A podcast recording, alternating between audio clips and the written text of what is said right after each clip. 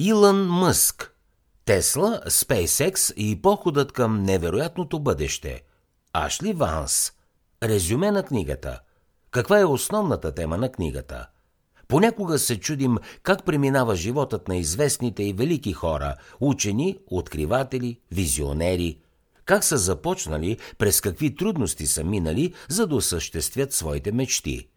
Тази книга ще ви срещне с един от големите на нашето време – Илън Мъск. Ще разберем как е постигнал всичко до сега, какво е рискувал и как е побеждавал. Ашли Ванс пише книгата Илън Мъск, Тесла, SpaceX и походът към невероятното бъдеще с одобрението на самия Мъск. Това е неговата биография, която моментално става бестселър. Какво друго ще научим от книгата? Мъск първоначално отказва да съдейства на Ванс за написването на неговата биография – това съвсем не е изненадващо, тъй като той е известен с изключителното си желание да контролира абсолютно всичко, което се пише за него и неговите компании. Ванс вече разполага с достатъчно вътрешни източници, но той иска да получи и одобрението на Мъск, който от своя страна настоява да му бъде позволено да проверява книгата и да добавя своята версия там, където не е съгласен с написаното. Ванс отказва. Въпреки това, той успява да склони Мъск да изслуша неговите журналистически и лични доводи, за да не му позволи да даде предварителното си одобрение за книгата. За негова голяма изненада, Мъск се съгласява да му съдейства и му позволява да има свободен достъп до служителите му, до приятелите и семейството му. Трите основни и най-големи цели в живота на Мъск са да направи хората колонизатори на космоса, да построи екологично чисти и красиви коли и да захрани света с безопасна, сигурна и безплатна слънчева енергия. До 2012 година неговите компании SpaceX, Tesla и Solar City трупат успех след успех в постигането на всяка една от тези му цели – Мъск е роден в Претория, Южна Африка през 1971. На 12 годишна възраст той изобретява и пише код за видеоигра. На 14, след като преминава през криза на идентичността си, той изучава религия и философия, но най-дълбокото му вдъхновение идва от научно-фантастичната комедийна поредица на Дъглас Адамс, пътеводител на галактическия стопаджия. Също като Адамс, той си вади заключението, че хората трябва да открият как да задават правилните въпроси, преди да може да получат правилните отговори. В атмосферата на апартейт в Южна Африка идеалният мъж е твърд и атлетичен, а зубърът Мъск е тормозен от другите и е аутсайдер през ранните си години като ученик – Зарича се да избяга в Америка колкото се може по-скоро и да преследва технологичните си мечти. Мъск прекарва детството си в четене на всичко, което му попада в ръцете и го запечатва с фотографската си памет. Майката на Мъск, Мей, е модел на диетолог, чието семейство има дълбоки корени в Северна Америка. Баща му, Ерол Мъск, е инженер от известно южноафриканско семейство – Бракът на родителите му далеч не е щастлив, макар от него да се раждат Илън, по-малкият му брат Кимбъл и сестра му Тоска. Въпреки, че е толкова умен, Илън не успява да угоди на своя взискателен баща, особено след като Ерол и Мей се развеждат. Никой в семейството не желае да разкрива детайли по случая, но Мей и други загатват, че Ерол е тормозил синовете си със своите психоигри, докато те живеят заедно с него, а самият Мъск не позволява на собствените си петима сина да се запознаят с Ерол. Ерол все пак дава на децата си отлично и разнообразно образование, придружено с множество пътешествия и приключения. Момчетата на Мъск се наслаждавали на невероятните си приключения със своите братовчеди Линдън, Питър и Ръс Райф, които много обичали да взривяват разни неща. По-късно те стават ключови партньори в Солар Сити. Мъск се радва на по-добър прием в уважавано престижно училище, където учи компютърно програмиране – На 17, след като напуска колежа в Претория, Южна Африка, той се премества в Канада, отчасти за да избегне военната служба в Южна Африка, защото се страхува, че може да се наложи да защитава апартейда. Промяна в законите му позволява да емигрира като син на Мей, която е родом от Канада. Проправя си път в страната, като се среща с различни роднини от семейството и работи всякакви странни работи. Майка му, брат му и сестра му идват след него в Канада. Установяват се в Онтарио, където Мъск посещава университета Куинс и се среща с Джастин Уилсън, негова състудентка, която става и негово гадже, а по-късно и неговата първа съпруга. Мъск се справи отлично и се прехвърля в престижния Пенсилвански университет през 1992, където получава висока стипендия. До това време той недвусмислено се е съсредоточил върху интернет, космоса и слънчевата енергия като негови основни интереси. Мъск стъжува две лета в Силициевата долина, а след това се премества да живее там, когато се дипломира от Пен с специалности по физика и економика. Напуска университета в Станфорд, за да преследва своята идея да помага на бизнесите да се възползват максимално от интернет – през 1995 заедно с брат си основават ZIP-2, за да правят именно това. Ерол им дава 28 000 долара и те започват да живеят в своя офис и да работят там на пълни обороти. През 1999 компанията е продадена за 307 милиона. Мъск получава 22 милиона от тези пари. Купува си апартамент и спортна кола Макларън за 1 милион долара. Добил нова увереност, Мъск започва да търси какъв да бъде следващият му бизнес. След като стъжува в банка в Канада, той заключава, че банките са огромни, скучни, глупави и неспособни да се възползват от дигиталната ера – решава да изгради изцяло обслужваща всички нужди на клиентите онлайн банка, която да бъде гъвкава и пъргава и за това влага 12 милиона от собствените си пари в компания за онлайн финансови услуги и за разплащане по имейл.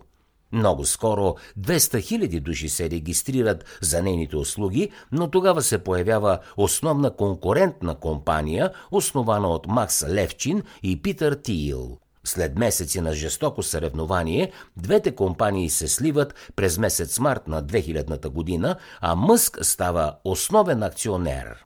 На фона на постоянните раздори, Мъск е отстранен от поста на главен изпълнителен директор, а Тил преименува компанията на PayPal.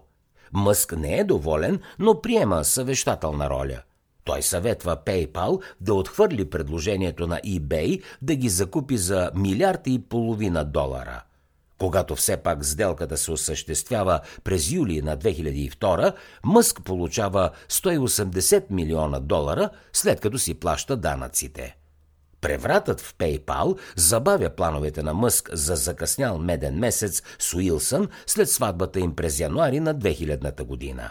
През декември същата година те най-после заминават за Африка, но Мъск се заразява с малария и за малко не умира.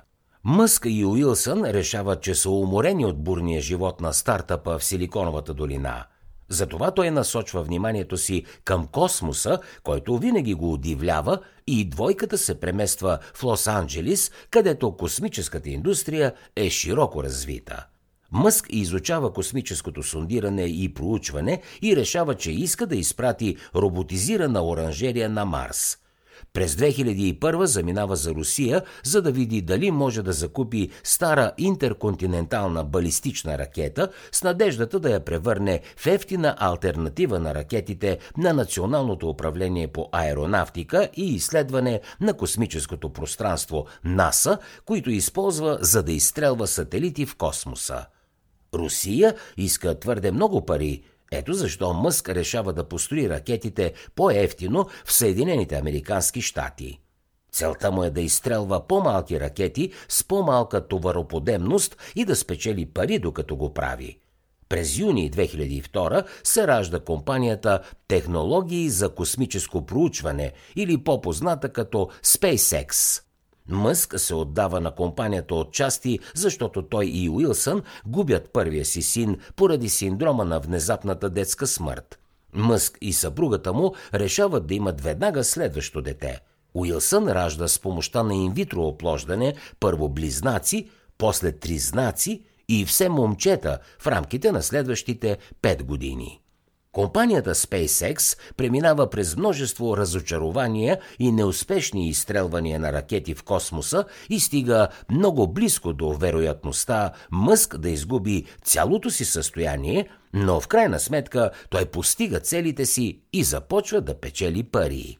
Пътуванията до Марс са все още в процес, заедно с мрежата от малки комуникационни сателити за Земята и за Марс, когато Марс ще има нужда от тях. По това време Мъск е почти банкротирал поради това, че влива средства в друг бизнес. Един инженер на име Штробел, който става негов близък приятел, му продава идеята да построи олекотена електрическа кола – когато при него идват основателите на една нова компания на име Tesla Motors, Мъск инвестира 6,5 милиона, убеждава ги да наемат Штробел и се превръща в най-големия акционер, а след това инвестира милиони. Тесла, също както и SpaceX, първоначално има много проблеми, но ги преодолява и се превръща в печеливша компания през 2013 година с електрическа кола, която изумява автомобилната индустрия със своя дизайн с безплатните постове за зареждане сток, а постоянните усъвременявания автоматически се разпространяват чрез интернет. Следвайки подобна траектория, но с по-малко препятствия, е и Solar City, която Мъск основава заедно с братовчедите Райф, Питър, Линдън и Ръс.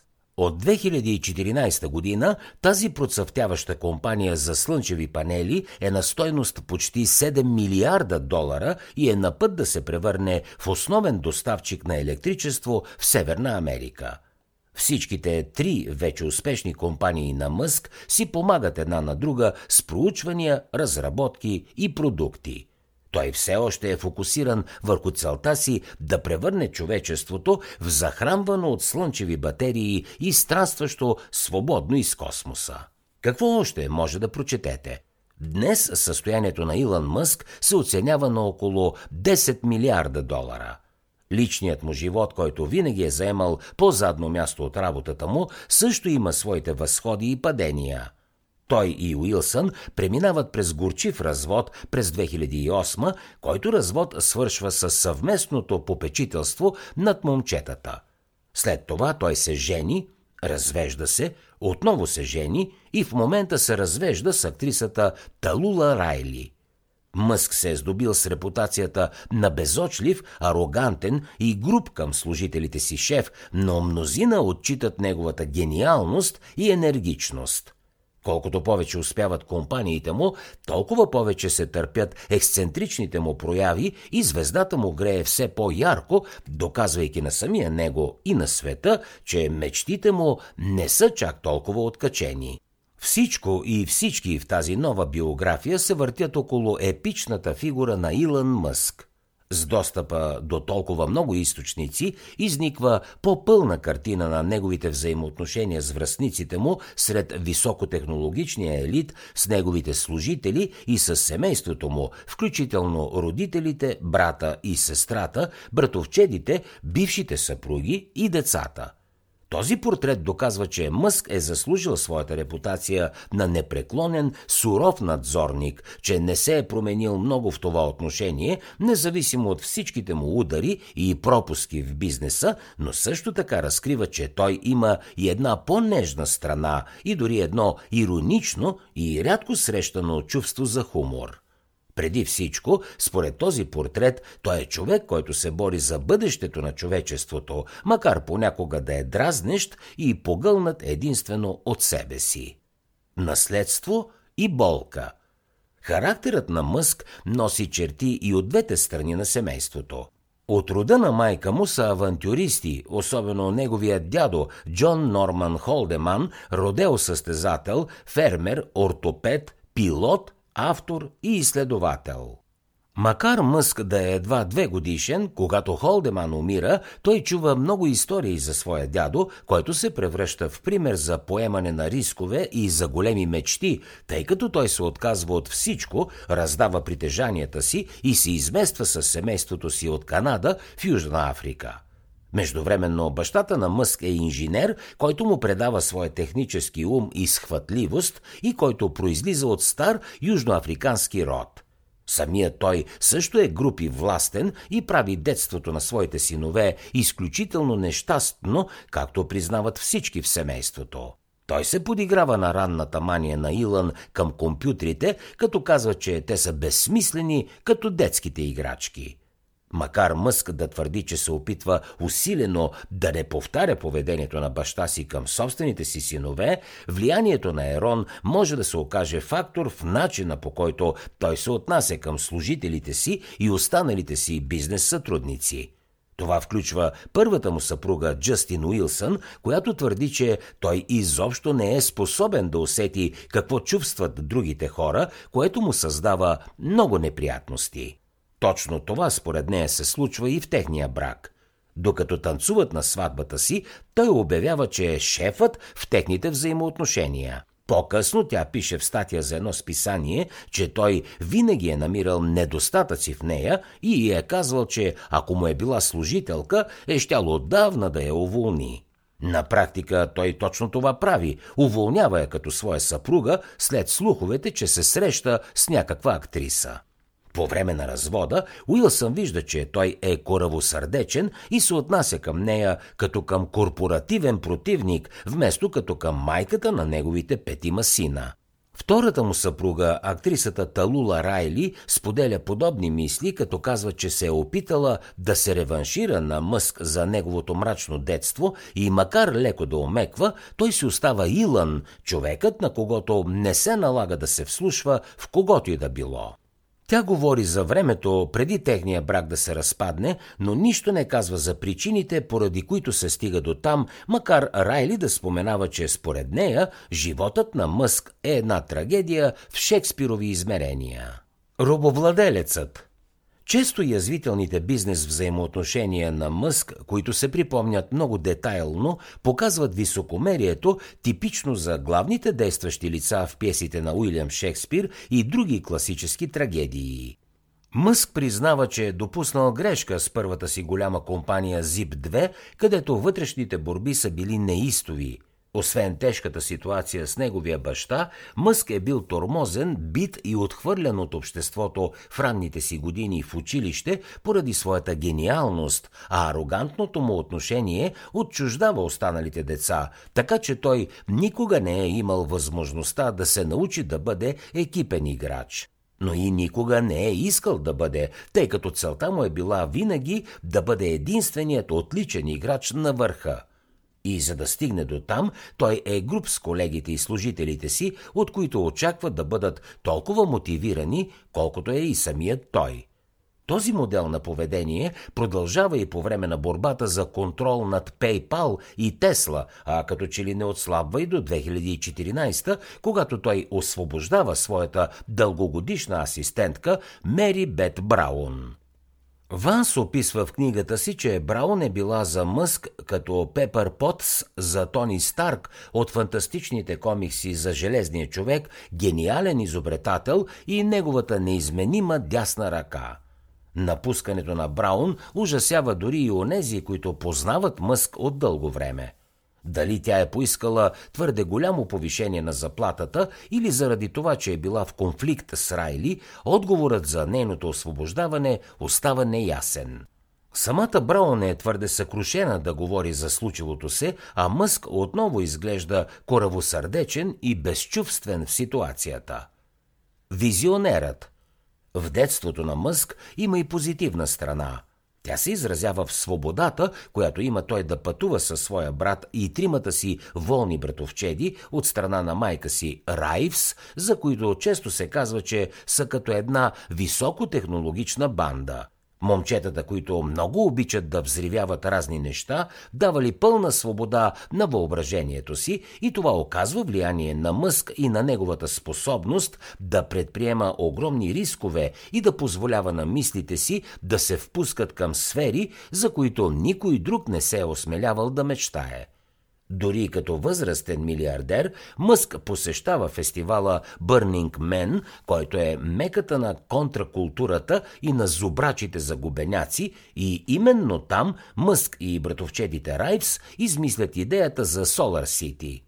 За повечето хора, които познават и са работили с Мъск, тази му способност да вижда потенциал в човешкото бъдеще в известен смисъл компенсира проблемите с неговия характер – те може не винаги да харесват да бъдат близо до него или да работят за него, но с готовност признават и са вдъхновени от гениалността му и от искреното му желание да разреши всеки възможен проблем в името на човечеството. Основни теми – през годините, с увеличаването на неговото богатство, митовете и погрешните идеи за Мъск стават все повече и повече, а тази биография разглежда живота му отблизо в опит да развенчае митовете и да достигне до дълбоката истина за това, че успехът и възходът на Мъск не идват лесно за неговото чувство за хумор и, което е най-важното, да се опита честно да оцени неговите постижения и мечтите му за бъдеще бъдещето. Място в пантеона – Мнозина вярват, че Мъск е водещото светило в технологичната индустрия и маяк за бъдещето. За тези, които превъзхождат Мъск, като Лари Пейдж от Google, животът на Мъск предоставя много доказателства, че той има специалната дарба да събира мощни компютри, отличен софтуер и напредничави инженери в своя опит да поведе човешката раса към едно ново бъдеще. Ванс е свидетел на това от първа ръка, когато през 2013 Мъск обявява най-новата си идея за въздушно вакуумно метро, което ще използва слънчева енергия, за да вози хората от град до град на не повече от 1600 км и то за рекордно кратко време, като например от Лос-Анджелис до Сан-Франциско за половин час. Мъск измисля тази идея, защото смята, че високоскоростната линия, предложена за Калифорния, би била твърде бавна и същевременно твърде скъпа. Първоначално това прилича повече на пробен балон за напитване на почвата, твърдение, което има за цел да провери реакцията на обществото, но идеята за въздушно метро набира такава подкрепа, че Мъск вече говори за неговото построяване. Досегашният пример от живота на Мъск много силно представя неговата способност да осъществи и тази си идея. Стив Юрветсън, инвеститор в компаниите на Мъск, твърди, че Мъск е като една комбинация от Бил Гейтс и Стив Джобс с способностите на Гейтс да наема правилните хора и с точната преценка на Джобс за онова, което потребителите действително желаят – Юрветсън заявява, че без да омалуважава постигнатото от Джобс, той вярва, че Мъск вече е подминал и постигнал много повече от Гейтс. Мъск си печели широки признания за това, че настоява да създаде работни места в Съединените щати, като произвежда своите ракети от дома и като закупува и дава нов живот на изоставен автомобилен завод в Калифорния, където да произвежда Тесла. Solar City също изработват продукцията си в Бъфало, Нью Йорк. В очите на мнозина той съживява доскоро замиращите транспортни и космически индустрии и е много по-напред от всички с това, че разпознава потенциала на електронната търговия. Сега вече е много възможно до едно десетилетие американците да могат да карат своите коли Тесла без да замърсяват въздуха, като ги зареждат с безплатна слънчева енергия от Solar City или да се возят на въздушното метро от центъра на един град до друг, а в същото време над тях да прелитат SpaceX ракети, придвижващи се от една звезда до друга, може би подготвяйки се за колонизиране на Марс. За да постигне това, Мъск вече се опитва да завземе военно-индустриалния комплекс, както и основните страни с космически програми, а той винаги е бил смел да рискува всичко, което има. Така прави с SpaceX и с Тесла в тяхното начало, когато влива почти всичките си средства в тях, за да ги задържи на повърхността, преди те да постигнат днешния си успех. Мъск срещу Старк Една от най-удивителните и широко разпространени истории за Мъск твърди, че той е вдъхновение за начина, по който Робърт Дауни Джуниор изиграва ролята на Тони Старк, железния човек, в едноименния филм. Връзка определено съществува, макар и историята да е смесица от митично и реално – Старк е милиардер предприемач с компания, която се е посветила на това да достигне огромни висоти в технологично отношение и Робърт Дауни Джуниор признава, че самия той е потърсил Мъск през 2007, за да му помогне с неговото изобретяване на този образ. Героят на Железния човек е създаден през 1960 за Marvel Comics, а създателят му Стан Ли нееднократно заявява, че образът на Тони Старк е вдъхновен от ексцентричния милиардер Хауърд Хюс. Дауни Джуниор разказва как се е опитал да усети какъв точно може да е бил Хюс и когато поразпитал, хора от технологичния бизнес свят му казали да пробва да опознае Мъск – след като се среща с Мъск в една от неговите фабрики и следователски центрове, актьорът е толкова впечатлен, че иска от Джон Фавро, своя продуцент във филма, да има прототип на Тесла от една страна, да се отблагодари на Мъск, но от друга да покаже, че Старк е бил толкова дързък, че е имал колата преди изобщо да е била достъпна за някой друг. Това, според Дауни Джуниор, е най-голямата прилика на героя на Старк с Мъск, тъй като Мъск далеч не е типът личност, която ще се спусне в битка срещу очевидните злодеи. Мъск от своя страна много харесва сравнението, тъй като то помага да се промени общественото мнение за неговата личност. От чудат, странен, задколисен техноманяк в готин милиардер – Ванс и Мъск всъщност дискутират това по време на едно от интервютата, които провеждат, където Мъск закачливо се опитва да настоява, че може да се справи с образа на екшен героя на Джуниор, като например, когато той отива в джунглата да кара кану, за да донесе помощи до едно отдалечено село в Хаити и се напива с някакво странно питие, наречено зомби. Този образ много добре съвпада с неговото преместване в Лос-Анджелис, за да живее в близост и да общува с знаменитости. Той дори поставя в главния офис на SpaceX железния човек, изрязан в цял размер и със специално осветление на него. Съвкупността от постиженията на Мъск в крайна сметка показва, че Мъск наистина се е превърнал в най-близкия образ на Тони Старк, който светът някога ще види. Биографията попада право в целта, когато използва това сравнение, особено когато обсъжда колко шокирани са помощниците и приятелите му, когато Мъск уволнява Мери Бет Браун, еквивалента на Петър Потс, жената, която е дясната ръка на Старк. Нещо като една по-мека страна – Хуморът и чарът, които Мъск показва на Дауни Джуниор, са нетипични за него, макар да са страна в него, която е затъмнена от автократичната му чудатост. И двете му съпруги твърдят, че това е поредният мит, че във всеки един момент той се интересува единствено от работата си, макар по-късно да добавят, че повечето пъти е точно така. И двете настояват, че той има и едно много странно, иронично чувство за хумор – близък негов приятел от колежа Адео Реси, си спомня как са наели много ефтино изоставена студентска къща, а след това я отдавали под найем за купони на студентите си, които обичали да се забавляват, но макар на Мъск да му било приятно в тяхната компания, той винаги оставал трезвен и уреждал нещата така, че да може да изкарва допълнителни пари и да си плаща с тях найема. Това май се оказва най-същественото забавление за него.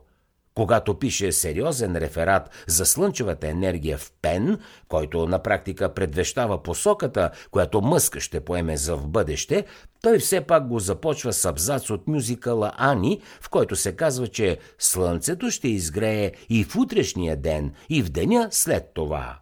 Когато пише отново от достатъчно сериозно уведомление, в което нарежда на служителите на SpaceX да намалят използването на акроними като тези на НАСА, той го заглавява «Акронимите не струват». Мъск също така е способен да изумява хората със своята щедрост, както, например, когато изненадва един от инженерите си, който постоянно унищожава очилата си в инцидентите, случващи се в SpaceX, с лазерна операция на очите, която Мъск урежда и заплаща, така че да не се налага на инженера да носи повече очила. Не е лесно човек да бъде Илън. Мъск се умява да запази това си чувство за хумор, докато преодолява доста трудности в живота си, както разкрива биографията му и дава дълбоки подробности за неговите ранни предизвикателства. Той работи тежък физически труд, като изриване на зърно и рязане на огромни дървени трупи, когато първоначално пристига в Канада – а освен, че организира диви купони за състудентите си, той също така продава компютърни части, за да свързва двата края в колежа. Той и брат му първоначално живеят в малкия им офис, където Мъск спи върху пув стол, тип барбарон, а на бизнес плана им се присмиват всички, които чуват за него.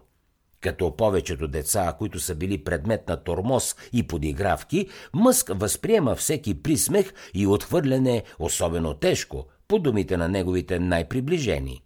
Това въжи с пълна сила, когато е отблъснат по време на корпоративната битка в ZIP-2 и най-вече в PayPal – там войната е особено противоречива и през 2004 излиза книга по темата, а именно Войните на PayPal, битките с eBay, с медиите и мафията и останалите на планетата Земя. Книгата изявява ясно широко разпространеното мнение, че Мъск е егоцентричен компютърджия с болни амбиции, който се опитва да открадне славата от Питър Тил, истинския гений зад PayPal.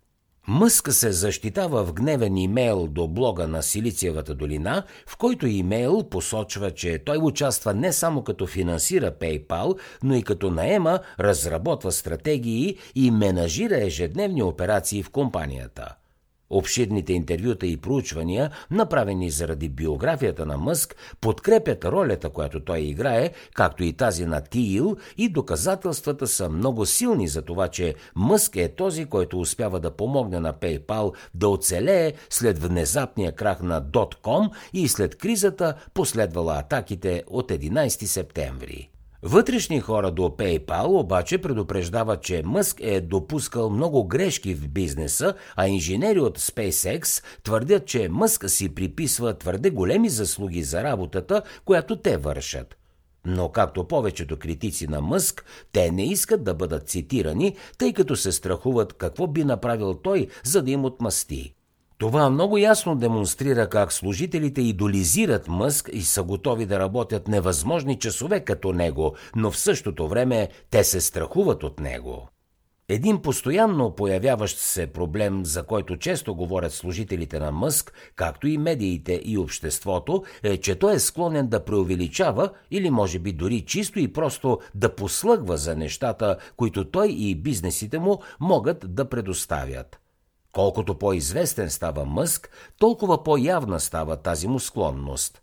Има много примери за това, но едно по-внимателно изследване показва, че Мъск вярва на всичките си прогнози – той винаги смята, че всички ще работят точно толкова опорито, колкото работи самият той, че всичко ще мине съвършено по план, както обяснява по време на интервю, в което обаче признава също, че знае, че трябва да се научи да бъде по-трезвен реалист. Гуин Шотуел, която е настоящият президент на SpaceX, все още се опитва да изчисти доста от неговите словесни каши. Мъск действително е човек, който продължава да се развива и може би неговият биограф след 10 години отново ще надникне в живота му, за да види как са се развили и израснали той и бизнесите му. Хората споменати в книгата Илън Мъск Мъск израства в Южна Африка и се премества в Северна Америка, където печели своите милиарди, започвайки с интернет стартъпи, а след това чрез компаниите си SpaceX, Tesla и Solar City. Джастин Уилсън Мъск Джастин, любовта на Мъск от колежа, винаги е имала бурни взаимоотношения с него. Те се женят, развеждат се и сега споделят попечителство над петимата си сина. Талула Райли. Райли, която е английска актриса, е втората съпруга на Мъск. След като се развеждат, те се женят отново, а сега са пак в процес на развод. Кимбъл Мъск. Кимбъл е по-малкият брат на Мъск и е негов пръв партньор в приключенията и в първия му стартъп. Ашли Ванс. Ванс е журналист, който и по-рано е писал материали за Мъск, а след това успява да го убеди да започне да се среща с него всеки месец, за да може той да напише тази биография и да получи позволението от Мъск да интервюира негови приятели, близки и семейството му. Мери Бет Браун – Браун е вечната асистентка на Мъск, считана за незаменима, докато той не я уволнява внезапно и изненадва мнозина в Силициевата долина. Штробел Штробел е близък приятел на Мъск, автомобилен магиосник, който въвлича Мъск в приключението Тесла. Питър, Линдън и Ръс Райф – Братята Райф, братовчеди на Мъск от Южна Африка, са партньори с братята Мъск първо в детските лудории, а по-късно стават и партньори в Солар Сити. Гуин Шотуел Шотуел е настоящият президент на SpaceX и се е превърнала в най-добрия сътрудник на Мъск и умело разчиства всички бъркотии, които той създава с обществеността. Биографични данни за автора – Ашли Ванс е професионален журналист, който пише биографията на Илон Мъск в директен, публицистичен стил, добре обоснован и точно документиран. Неговите източници варират от интервюта с семейството на Мъск до бизнес съдружниците му и до медицинските изследвания на неговите психологически проблеми – Както Ванс гордо подчертава, той дори научава сензационната новина за въздушното вакуумно метро от разговорите си с Мъск. При наличието на толкова много източници и такива богати ресурси, всичко най-важно за Мъск е посочено в книгата и читателите ще могат да придобият истинска представа за доскоро неуловимия милиардер, поне що се отнася до неговите визионерски мечти и неговата бизнес проницателност. Книгата съдържа и значителен набор от снимки, които помагат на човек да си го представи по-ясно, макар личното му положение да си остава трудно доловимо. Разказът за евентуално пагубното за него поведение на баща му е обсъден вяло и накратко, а разпадането на личното му семейство е споменато бегло, макар самата Уилсън да говори смело за това как се е чувствала като някаква придобивка на Мъск и че той далеч не я оценява заради нейните постижения като писател-романист. Всъщност, книгата съдържа толкова много документирани факти от бизнес историята на Мъск, че за някои читатели може да изглежда, че биографията е потънала в тях. Например, частта, в която се говори за SpaceX, като че ли споменава всеки механичен проблем, било той голям или малък, поради който първата ракета Falcon на Мъск не успява да излети няколко години. Все пак тези факти не могат да се нарекат фатални недостатъци в иначе завладяващия и ясен разказ за тази изумителна икона на 21 век.